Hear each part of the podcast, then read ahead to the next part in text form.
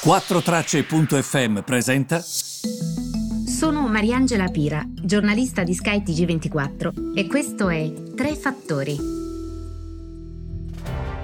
Buongiorno a tutti, benvenuti ai Tre Fattori di lunedì 13 luglio. Sono molto felice di essere ancora qui con voi. Partiamo, direi, dai mercati finanziari, perché stamattina è una buona giornata per il mercato finanziario. Le cose stanno andando molto bene e ovviamente ci si chiede perché, perché comunque la situazione non è che sia cambiata completamente rispetto alla scorsa settimana, no?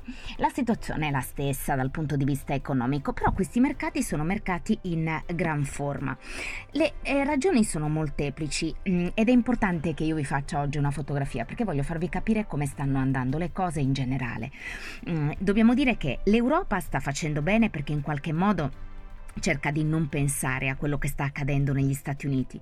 I casi di coronavirus sono aumentati, eh, la Florida riporta 15.300 nuovi casi di coronavirus solo domenica e questo è il numero più alto ottenuto in un singolo giorno per qualsiasi Stato americano da quando la pandemia è iniziata. Gli Stati Uniti ormai, come sapete, e questo ve lo dico per mettere sempre le cose in contesto, hanno mh, mm, avuto più di 60 60.000 nuovi casi al giorno per tre giorni di fila sostanzialmente.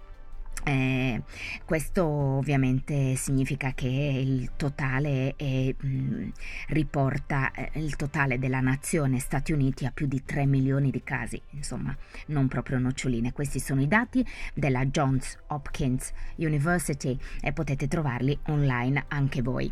Eh, la, L'Organizzazione Mondiale del Commercio ha riportato una crescita record quotidiana nei casi globali di coronavirus e anche questo lo dovete sapere.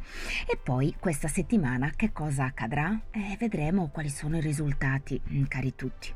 Nel senso che la stagione degli utili partirà questa settimana. Le grandi banche gli altri eh, pubblicheranno i propri risultati trimestrali quindi vedremo eh, se si è trattato davvero di vacche magre o di vacche molto magre. JP Morgan Citigroup Group, Wells Fargo dovrebbero riportare i propri risultati martedì, poi ci sono anche gruppi commerciali, no? che ci faranno capire come stanno andando le cose, PepsiCo, um, lo, oggi, prima che il mercato apra negli Stati Uniti. E poi ci sono eh, anche dei dati importanti, insomma, che saranno pubblicati, dati, eh, come dire, macroeconomici importanti. E, um, nello stesso tempo eh, ci sono altre novità. La Cina, ricca come sapete di grandi contraddizioni. Facciamo un po' il punto. Innanzitutto sono stati intervistati 11 economisti, 11 istituzioni economiche, le quali hanno detto che nel secondo trimestre la crescita della Cina dovrebbe essere pari all'1,3%.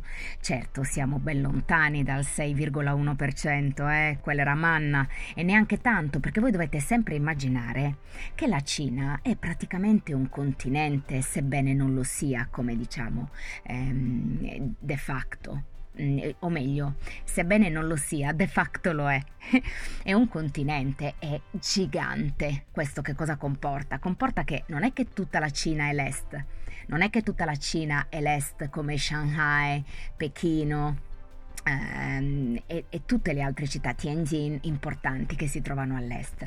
La Cina ha anche un ovest che deve nutrire, eh, un ovest con popolazioni molto povere, quindi evidentemente 6,1 per questo secondo alcuni non è abbastanza e non è più quella crescita a due cifre. Figuratevi l'1,3, l'1,3 è veramente poco, però non è certamente eh, una crescita zero ma soprattutto non è una crescita negativa, una decrescita, come avremo noi, come avrà l'Europa in generale, come avranno gli Stati Uniti, come avrà l'America Latina. Questi cresceranno. Quindi questo è importante. Nello stesso tempo continuano le polemiche con gli Stati Uniti. Il fatto che la Cina crescerà nel secondo trimestre, secondo questi economisti di cui vi dicevo, è importante comunque perché nel primo c'è stata una contrazione, non era mai avvenuta in decenni. Quindi evidentemente che crescano e tornino a crescere nel secondo trimestre significa che le nostre aziende che si rivolgono al consumatore cinese, le nostre aziende che hanno le fabbriche in Cina e ovviamente ne trarranno beneficio. Che un paese cresca al giorno d'oggi è sempre una buona notizia. Certo rimangono le tensioni dal punto di vista della politica estera.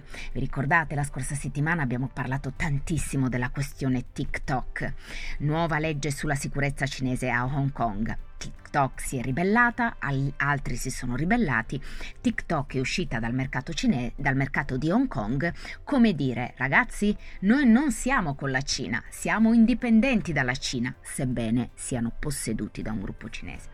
Donald Trump, per aggiungere come sempre benzina, al fuoco, che cosa dice? Dice eh, sostanzialmente tramite il suo consigliere Navarro, accusa eh, le, l'amministratore delegato americano di TikTok di essere una sorta di marionetta che lavora per l'app cinese. Vi ricordate cosa vi avevo detto? TikTok per ottenere eh, credibilità eh, dagli occidentali ha assunto Kevin Mayer che ha lasciato la Disney per diventare l'amministratore delegato TikTok. Come dire, credeteci, noi addirittura assumiamo un americano. L'accusa da parte degli americani è che hanno assunto un americano perché volevano che fosse una marionetta mm, nelle loro mani.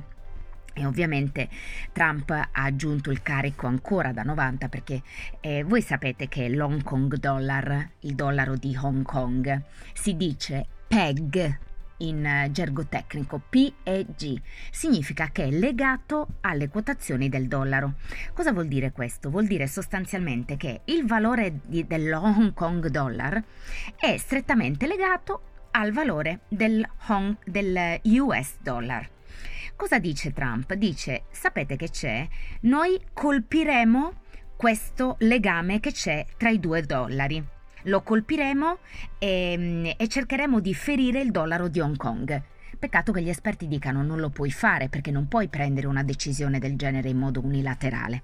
Quindi eh, c'è da aprire anche questo fronte che è importante.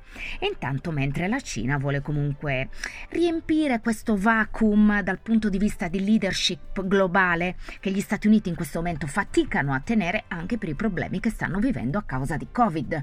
Quindi la situazione è veramente intricata, la situazione è veramente complessa. Vedremo come andrà a finire, certamente per però quello della geopolitica economica è in assoluto il tema che Covid ha lasciato maggiormente scoperto. E parleremo di questo e di altri temi ovviamente anche nelle prossime giornate. Io vi ringrazio per avermi seguito e vi do appuntamento a domani.